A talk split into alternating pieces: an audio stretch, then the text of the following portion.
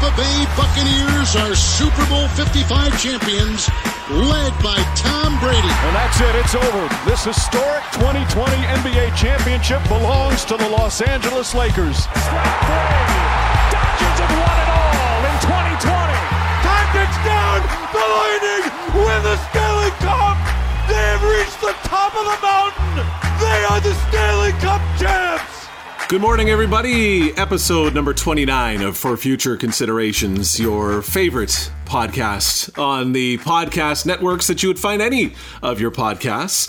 Um, my name is Matt. Manny and John are here as well. Guys, I think we're about eight seconds in. I've been very good at controlling myself, that this isn't like friggin' Christmas Eve for me, but we are excited to touch a little bit on the the Kentucky Derby that's running tomorrow. Just a little bit. We'll probably Just, hint just a little bit. just a tease of it, and then we'll probably just talk about something else. John, are you as pumped as Matt is for this pony show? Yes, uh, in my household, we've been watching the Triple Crown races ever since I was a little kid, so I love horse racing at this time of year. I'm pumped just because Matt is pumped, and it gives me another reason to have a mint julep. So uh, this is going to be a fantastic weekend. Do you like mint juleps? No, not at all. No. not at all. so I'll have one just to say I had one, Yeah, yeah. and then I'm breaking into everything and anything else. I've never had one, but you guys make them sound so terrible. I don't think I'm going to. You know, what? I we made them once, and uh, and no, it wasn't that great. But um, the Derby Day is if it's wet and it's got booze in it, it's it's all It's got my name on it's it. all we're all in. So Manny is here, John is here. We're normally just blubbering about whatever we think is going on, but we finally got somebody that knows what they're talking about on such an important day. Whoa. Uh, look, listen to this title. Okay. president and CEO, vice president, director of horsing, Director of horsing. director of horsing. It's a real thing. Okay. I looked it up. Okay. And lead handicapper. We are thrilled to have from RacingDudes.com one of the dudes, Aaron Halterman. Aaron, thanks so much for joining us. Listen, I've been on a lot of shows. Best introduction ever. You guys are already ahead of the curve right now. So it's great. How do you have time for anything else? Like you're basically running that show. Yeah, right. It's a it's a one man operation, I guess. But hopefully, none of the other dudes listen to this show tonight, right? So, Oh man. Uh, don't worry, nobody listens. so, Yeah, so that's it's the, the Kentucky Derby coming up tomorrow. Uh, for you, is this the is this the biggest day or busiest day of the year? yeah, absolutely, absolutely, it is. I mean, this week is just crazy. Uh, we're very fortunate to have a, a very big following that uh, just goes nuts this time of year, just like us. It's it's our Super Bowl. There's no no way around it, you know. Uh, and the the great thing about the Derby is it does make a lot of new fans. It's you know everybody knows what the Kentucky Derby is. Everybody's watching. So it's good if they come to the site and they do well and, and we kind of help them out, which some years we do, some years we don't. We'll get into that this year and what, what we think. But uh, you come and you help a new fan out and you can kind of make a new fan of this of the sport and, and that's really what we need more than anything else. Yeah, we're really looking forward to learning more about racingdudes.com. It's uh, it's my go-to website for for any of the the handicapper or any of that information. So I love going to you guys. Actually, funny story. I had gotten a note at work from our uh, one of our IT guys, and uh, he was uh, sends me a screenshot. He says, "Hey, um, is this a site that you frequent, or is this a pop up or something like that?" I'm like, "No, I'm on this every day, guys. What are you talking about?" He says, "Well, we've got filters on here, and it shows up as gambling, and like there's a few people that you know every once in a while they may have clicked on something. You seem to do this all the time. number number one, what are you working on here? Why are we paying you? And number two, stop doing it at work. So I then had to bring in my own laptop so I could do it on there and not have to worry about uh, about the uh, the network at, at work. So So tell us about racingdudes.com for those people who don't know about it. Yeah, so basically, what it, it started off as just a blog. Basically, back in 2011, we like to call it articles that we wrote, but it was really just blog posts, you know. It was a, a hobby for a few years, and then uh, all of a sudden we started getting a following, kind of turned it into a business. And uh, now, when you go to the site, you've kind of got a little bit of everything. We've got articles, we've got podcasts. Uh, we do two uh, two different podcasts two uh, uh, days a week. Um, free picks. So if you want to go and see who's going to win each race that's running that day, we've got free picks for those. Uh, just all kinds of things. So I, I kind of tell people sometimes that they don't really know what horse racing is. I said, we're kind of like ESPN, but for horse racing. You know, we got a little bit of everything. If you want to learn about certain trainers, we'll have interviews with them or jockeys. So we kind of just try to do a little bit of everything. And as as lead handicapper and president and CEO and director of horsing and whatever else I said at the beginning, what's your role in the uh, in the day to day for the site? First of all, I love director of horsing. I'm definitely going to add that on my business cards that I don't have. But uh, yeah, so day to day, I do all the the handicapping for the site. Uh, so if you come to the website and you look at our free picks, that's all me. Uh, if you if you buy our premium products, which we also have, uh, that's me as well. Uh, and uh, I, I dabble in the articles a little bit as well. Do two or three of those a week. So I'm kind of the anything that has to do with picking the horses. That's me. So tell us about this field for this year's Kentucky Derby then. What do you like about it? What don't you like about it? Well, every year the Derby kind of gives us a unique opportunity of one of two things, right? It gives us a horse that we are overly excited about. We think he could be a superstar. He could win the Triple Crown. Uh, and, that in its, itself is a huge buildup. It's a lot of fun. The problem is that horse is usually a very short price, meaning if you bet him to win, you're not going to make a ton of money.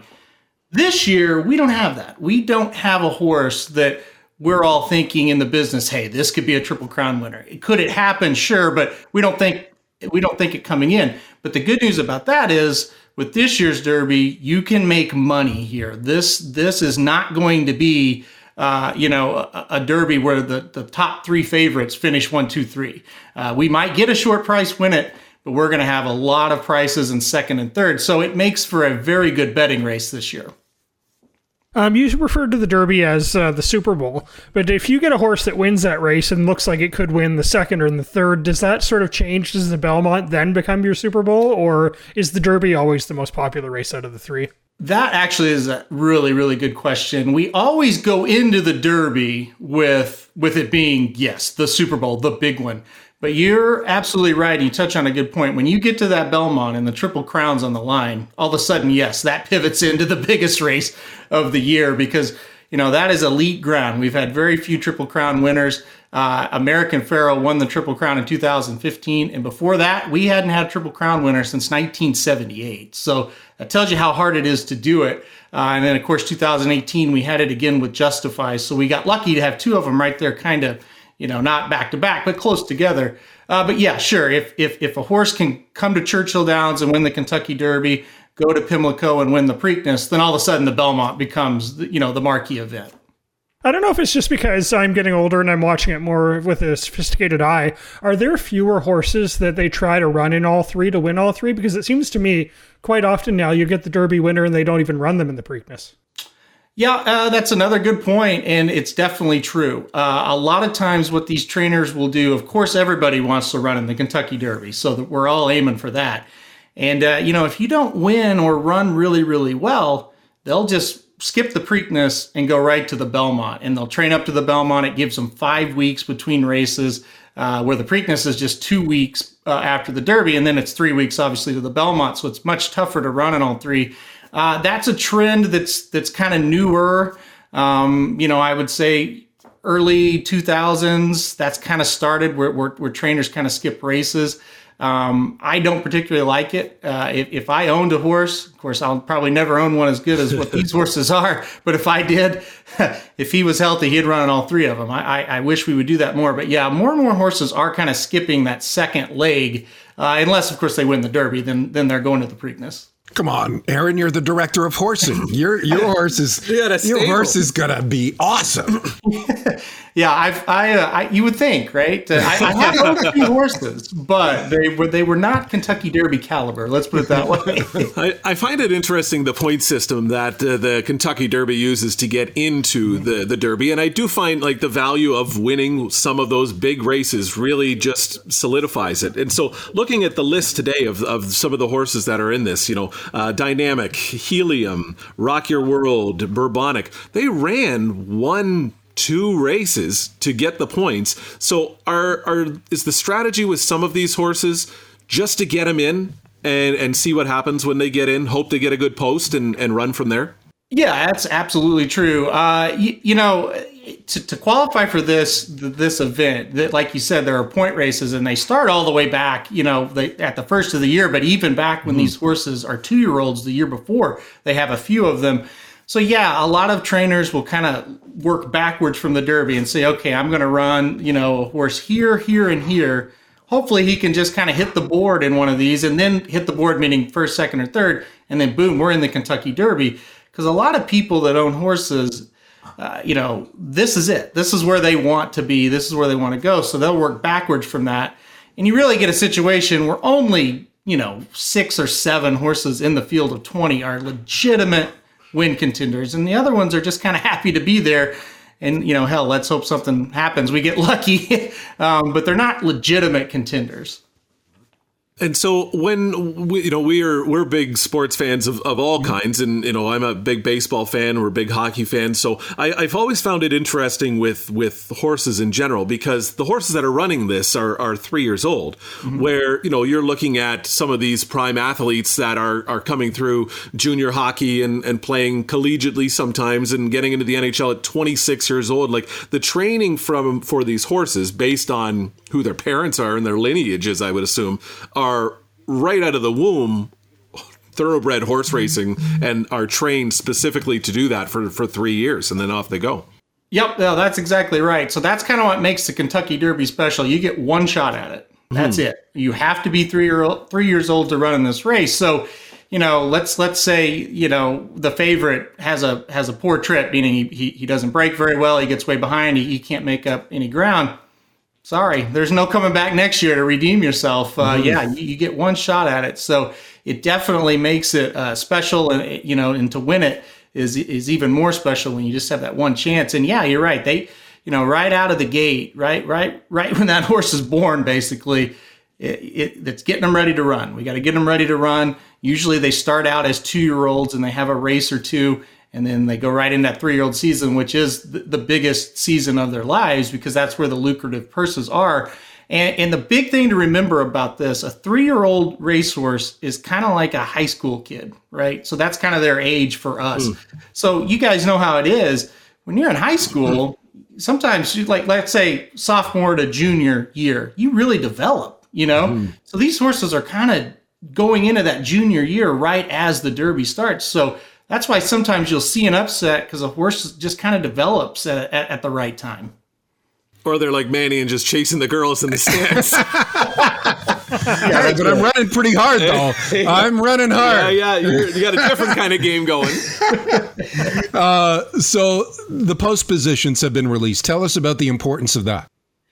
Yeah, it's a, it's it's really really important. Uh, with 20 horses in in a field, that out first and foremost, that that's uh, eight more than you're ever going to see. You know, uh, well, sometimes you'll see 14, but usually 12 is the most you're ever going to see. So 20 horses in a race, that causes a problem right off the bat. You really don't want to be inside, meaning you don't want the one, the two, the three, and the four, because what really happens is you just kind of get pressed and pinned inside all those other horses. You get shuffled way back, and then you're in big trouble. And then you got to right. make up a lot of ground. Um, so yeah, you really don't want those inside posts. Uh, posts. Thankfully, only one real contender drew bad this year. So mm-hmm. most of our, our, our main contenders got post positions that they should be okay with.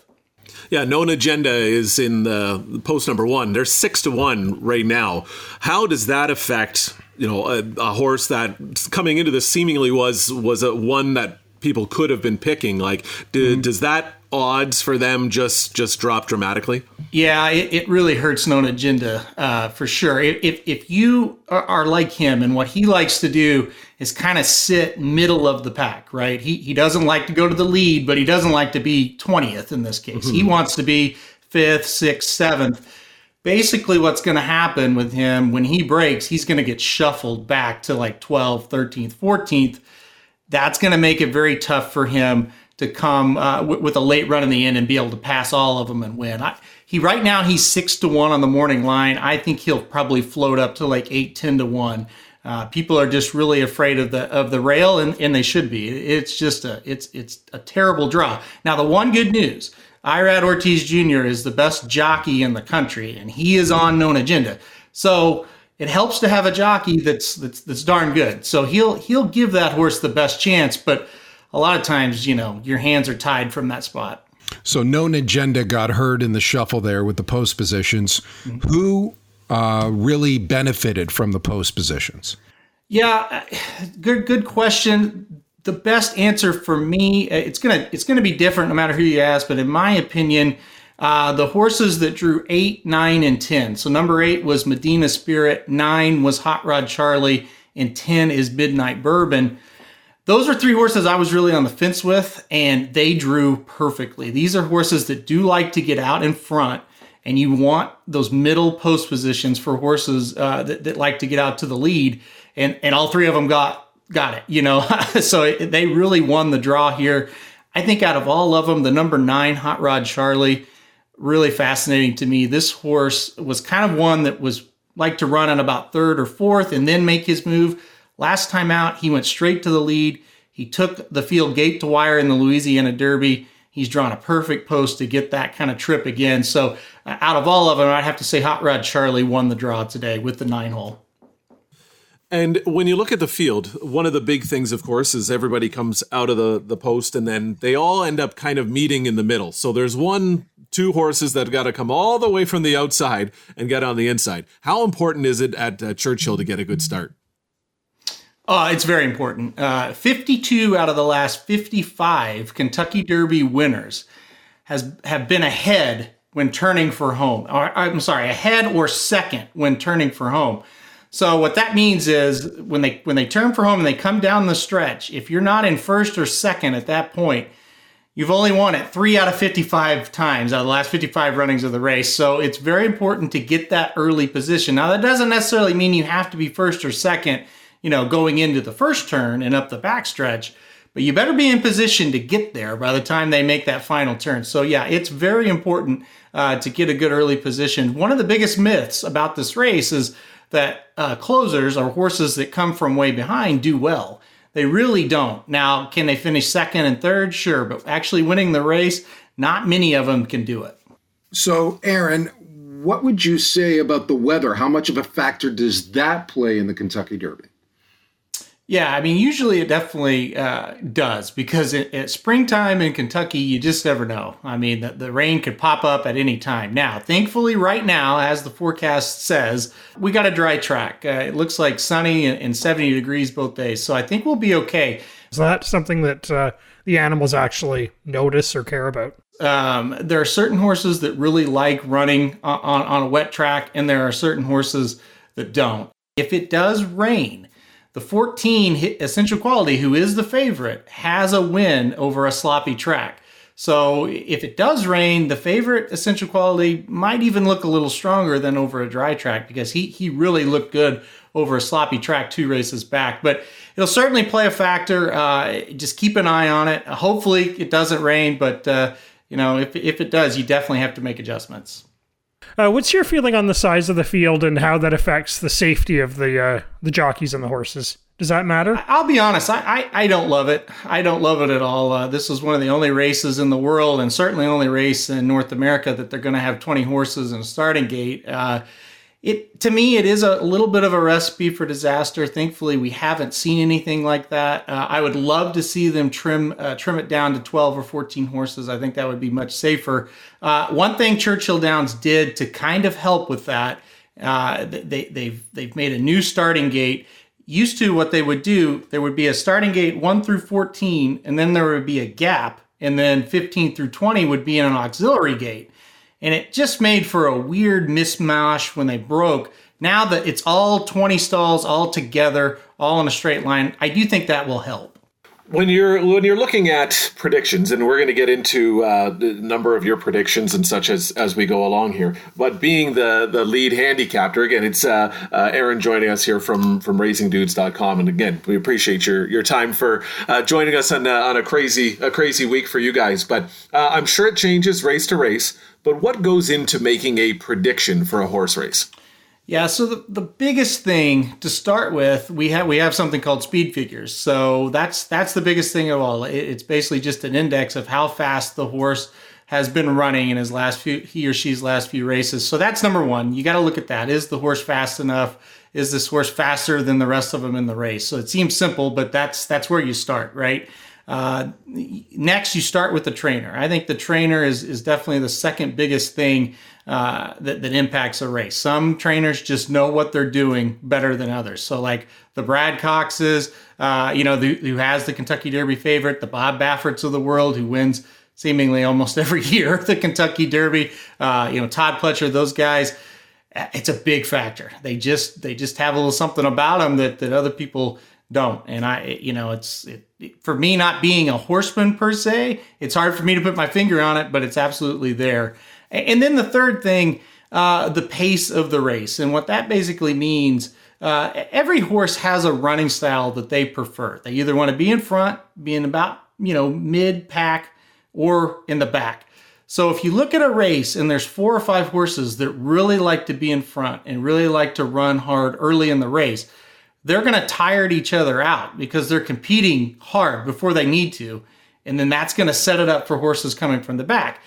The other way around, if you get to a race and there's there's one, maybe two horses that like to go early out to the front and nobody else, then those two horses or one horse have a better chance uh, to go gate to wire, as we call it, and just get out in front and never get caught. So that's the three big factors uh, when you handicap any horse race, really. So hold on a second, Aaron. I just mm-hmm. want to make sure you got I get this right. You said the trainer was important. Of course he did. Yeah. But very. we've debated on this show before that the trainer is not the most important. Horse, jockey, or trainer in one, two, three order, Aaron. Well, no pressure.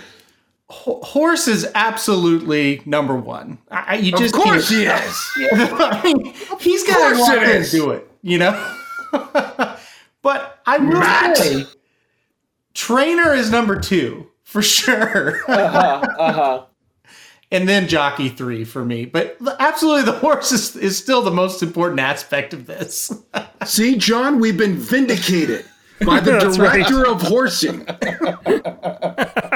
and you know what I love? All three of us unanimously agreed. And then now we have an expert on who also agrees the jockeys aren't that important.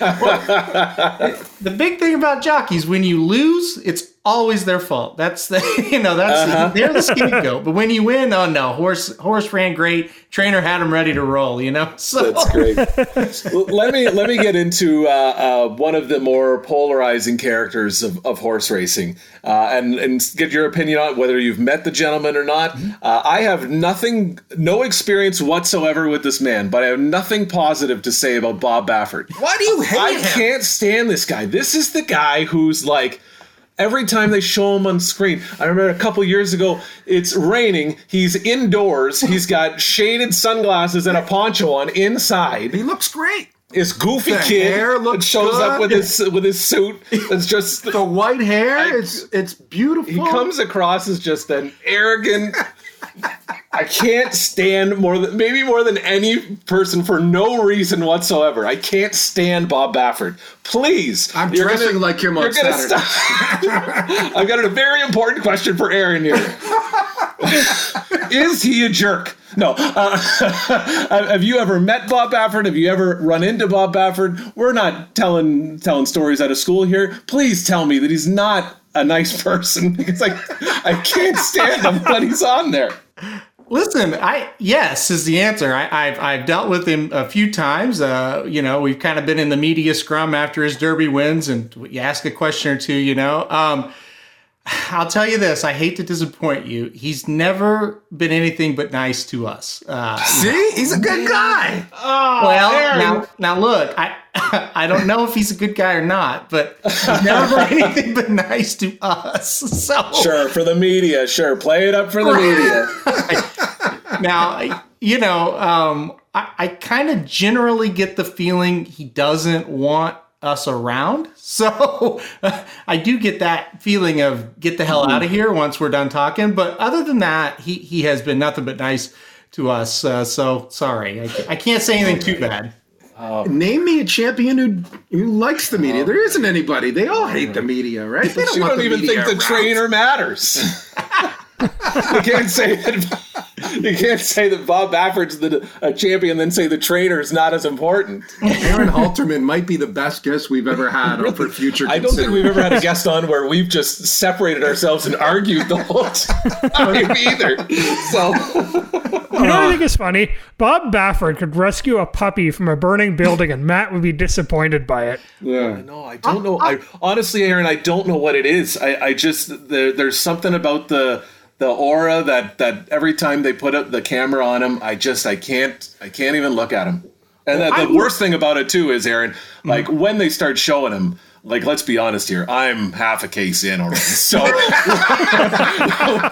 my, I don't have. A, I'm not a four to six on anybody. I'm a one to ten, and, and he rubbed me the wrong way probably the first time I watched a race and knew who he was, and I've just held on to it the whole time. Because you saw three of them. to be fair, to be fair, I, I do think he's a very shady character. Let's put it that way. So, Okay, so I'll take that. I'll take No, that. I don't take that at all.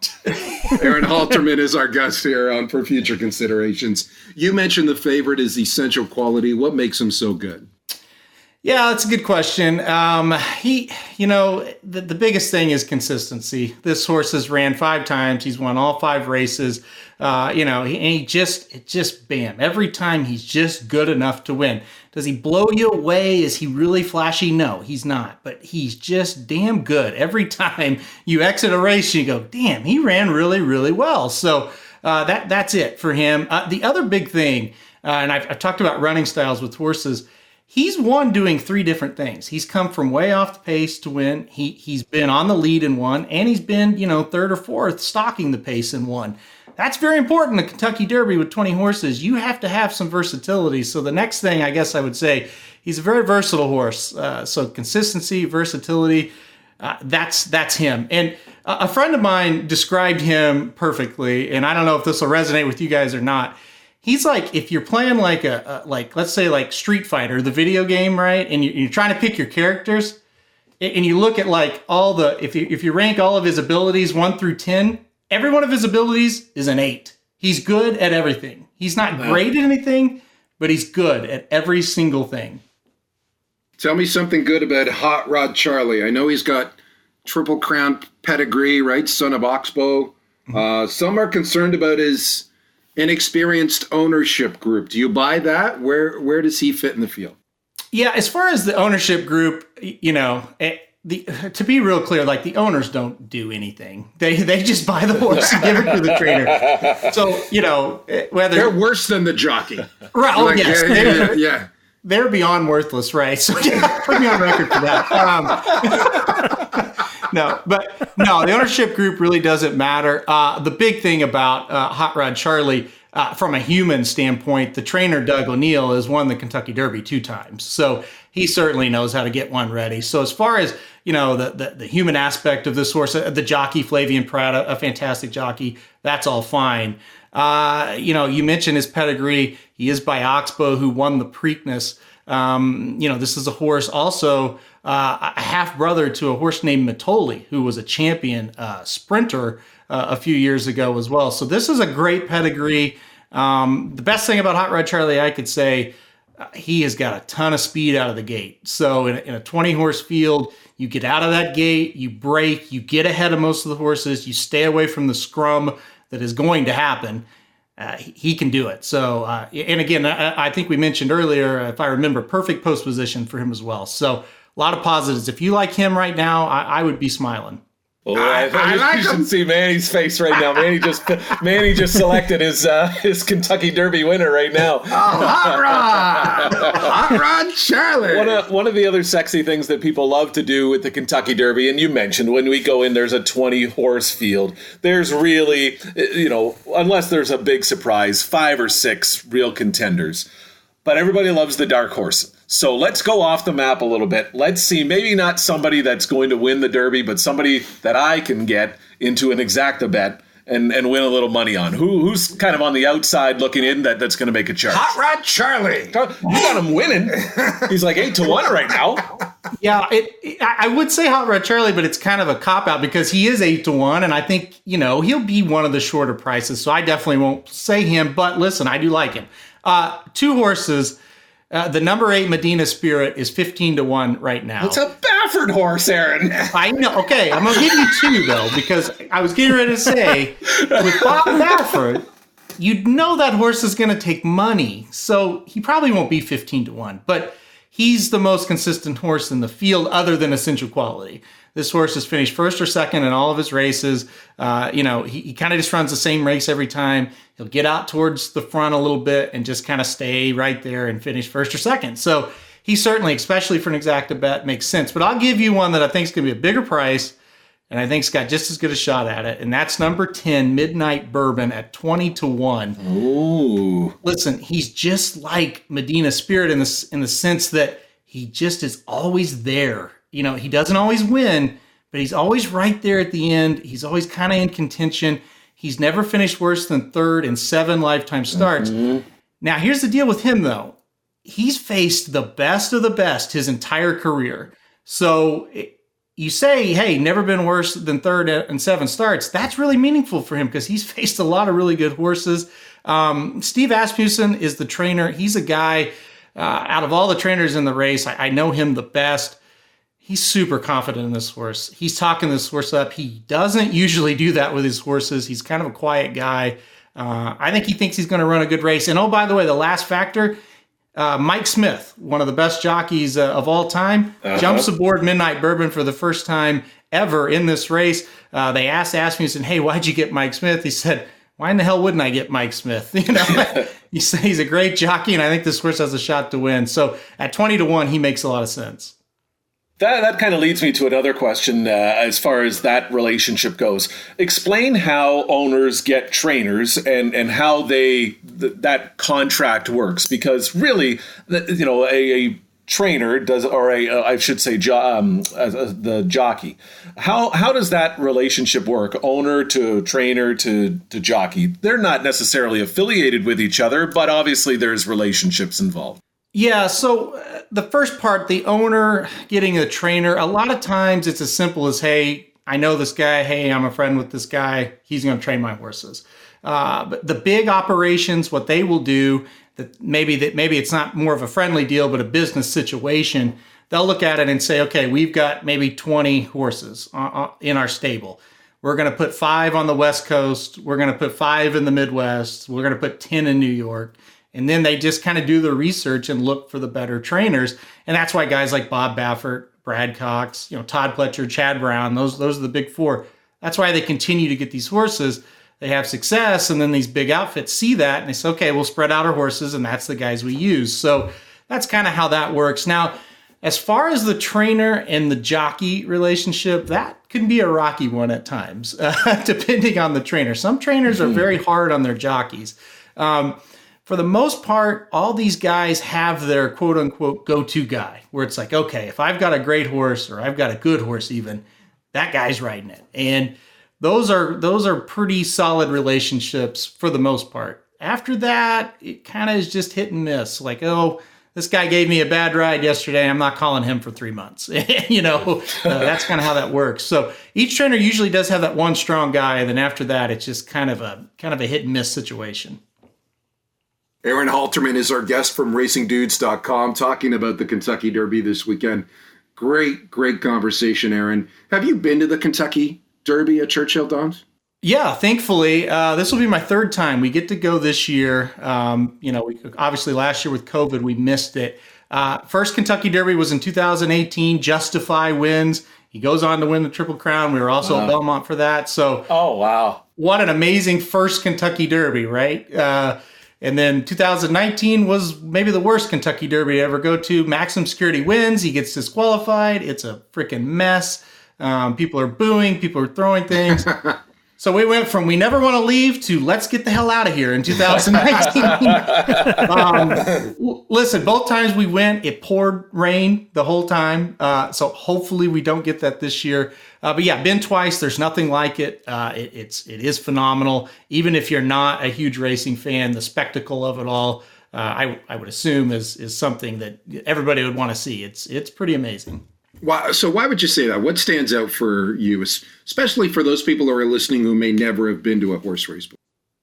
Yeah, you know, I, I think the feeling, first thing, the feeling of 20 horses flying by you, and you, and you know in your mind it's the biggest race of the year. It's for three million dollars, and so that's a big part of it. There's there's like 150,000 people there, and you think, I mean, that's that's a that's a ton of people in one spot.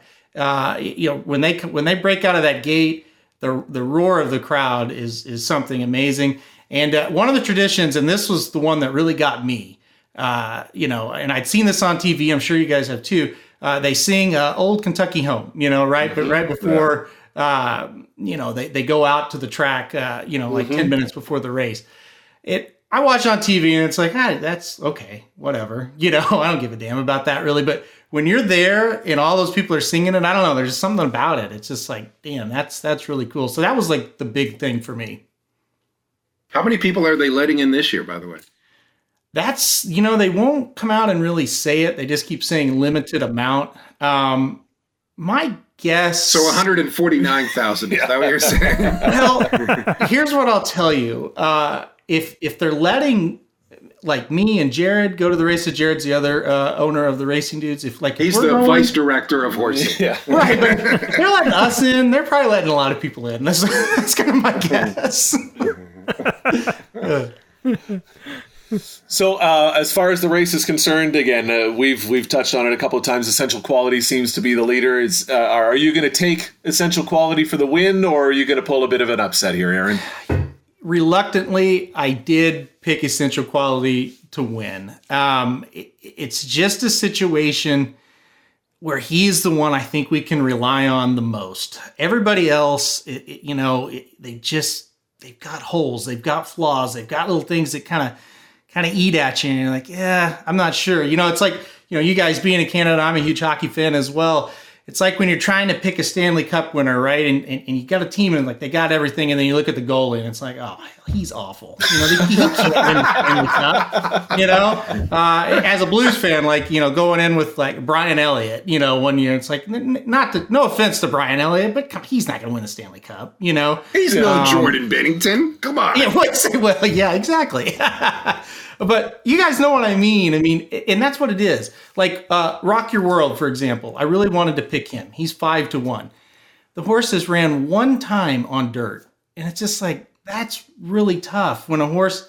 He's ran three races, but the one only one data point that we can really analyze is the one race on the dirt because his first two races came on the turf. That's completely different. So it's like, yeah, he might win, but he might run like like shit basically too. So uh, with essential quality, I just feel like it- consistency. I can count on him. He can win from all different kinds of spots, and I'll just be shocked if this horse doesn't at least you know run well and give himself a great shot to win. See, I was I was going to go with uh, with Rock Your World. Uh, You you like that one? I, right? I I liked it, yeah, but uh, I like no, Hot Rod Aaron, Charlie. Manny's already got his pick. R- Rashad, where are you going? Yeah, Yeah, I I know, I'm you're leaning towards. Hot Rod Charlie after this Attaboy, discussion. jump on the bandwagon. I'm taking soup and sandwich. Oh, won't do that. I don't know. I, I think Aaron talking uh, up Medina Spirit and Midnight Bourbon. Maybe I'm putting some ex- exacta bets or yeah. or something like that. Maybe cheap out and do show bets or something like that. I don't know. I love the pick of Hot Rod Charlie. I think that's a good one because he's going to be a decent price and he's just kind of getting better with each race too. So I, I think he's going to be good. Now you, you mentioned Rock Your World. This is look at this right now. Nobody else can see this, but Manny is uh, Manny is right now claiming himself to have in, invented the Kentucky Derby. well, here's the deal: like you pick him and, and, say he doesn't run all that well, well, at least you gave yourself a shot. Like he's gonna be eight to one, and it's like you're gonna make money on him. Um, you, you mentioned Rock Your World. I I wouldn't blame you if you picked him because out of all the races that these horses ha- ha- have run, he's had the best. Like the Santa Anita Derby was the best race uh, of the entire Kentucky Derby prep season. You're just kind of banking on it, like can he do it again, type of thing. And sometimes that's hard for a horse to repeat a top effort like that. We've taken up a ton of your time, and I really do appreciate it. But at the very end, they're mentioning that you're a St. Louis Blues fan. We uh, used to um, uh, work in Owen Sound, where Jordan Binnington played his junior hockey. So we've got that relationship. We know Jordan, and we're hoping to one day have him on the show. What was that Stanley Cup run from worst to to first uh, like for for St. Louis and yourself as a Blues fan? So it, yeah, it, it was the it was the greatest day of my life when they won the Cup. Like, you guys don't even understand. Like, and here's the deal: in Missouri, uh, and you guys could even fathom this. There's not a ton of hockey fans here. Now in St. Louis, it's big, but when you get outside that that radius of the city, it's really not. And I live like three hours from St. Louis, but I, for whatever reason, I grew up a massive hockey fan. So yeah, it, it was amazing. Uh, I can remember, you know, in the off season we got we got O'Reilly, and I thought I've, I've always loved Ryan O'Reilly. I think he's a, just a fantastic hockey player. He, if if if you want, you know, if you have a kid and you want him to play hockey, that's how you want him to play. Like Ryan O'Reilly, mm-hmm. he just does everything. Anyway, they got him, uh, you know, uh, and, and it's like, wow, we're going to be great. And then we were awful and when they brought up Binnington, like at the first of the year, that's like the fifth goalie in the organization, mm-hmm. right? And it's like, come on, like this, we're just grasping for anything. And then, yeah, uh, for him to do that, uh, you know, I'm a huge Blues fan. I, I knew very little about Jordan Binnington until, you know, he shut out the Flyers the first game he played. I'm like, wow, this is gonna be all right. And yeah, he he just got hot, man, and and yeah, it was it was just amazing. I, I, I, I, still struggle to put it into words, and that's been what almost two years. That's great. Um, yeah, it was it was unbelievable. That coaching change probably played a factor too in that cup, didn't it?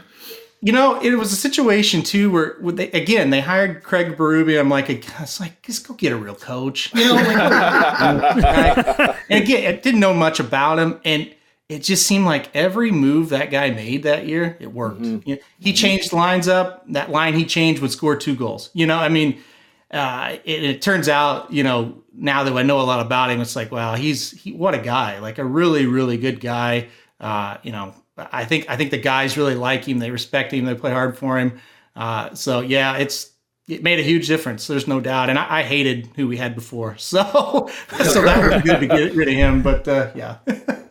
Well, you're you're talking um, to, to Manny, who's a Montreal fan. Uh, yeah. John is a Canucks fan, and uh, Magic and I are uh, Red Wings fans. Have connected with Magic uh, over uh, over his uh, Michigan roots and, and that. So we'll have to have you guys on for, for some hockey talk too. Yeah. But what's what's the connection with horse racing and hockey? the the two go together so perfectly. It seems.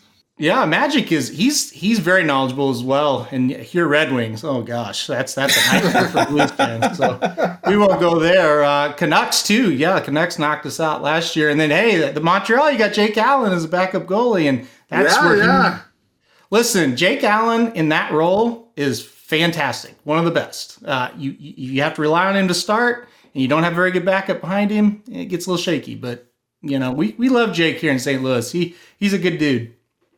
Can't wait uh, for this whole pandemic to end, this border to open. We'll come down and uh, enjoy some mint juleps and talk some hockey and bet on some horses. How's that?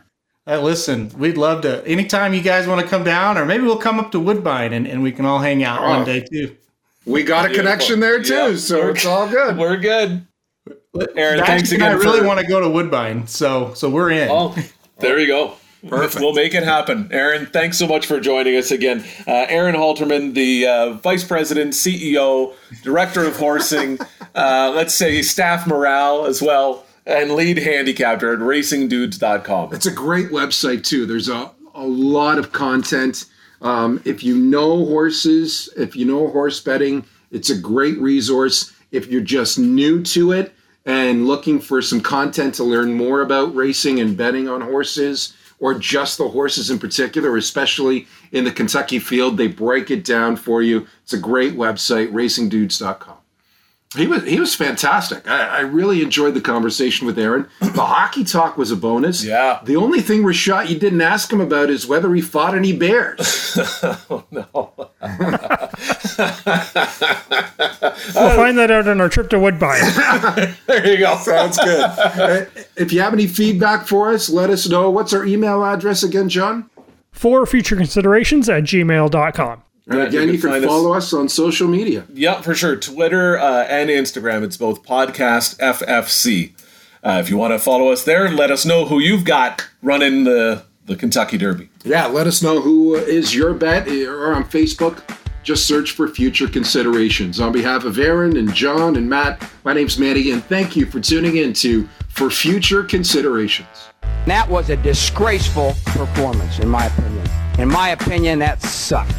Their mentality's awful. Their attitude's awful. It's been their MO for the last three years. Tonight I saw and heard one of the most disgusting, rudest, sick demonstrations in my entire career. Probably the worst. It's garbage. And the editor that let it come out is garbage. You're still here? It's over. Go home.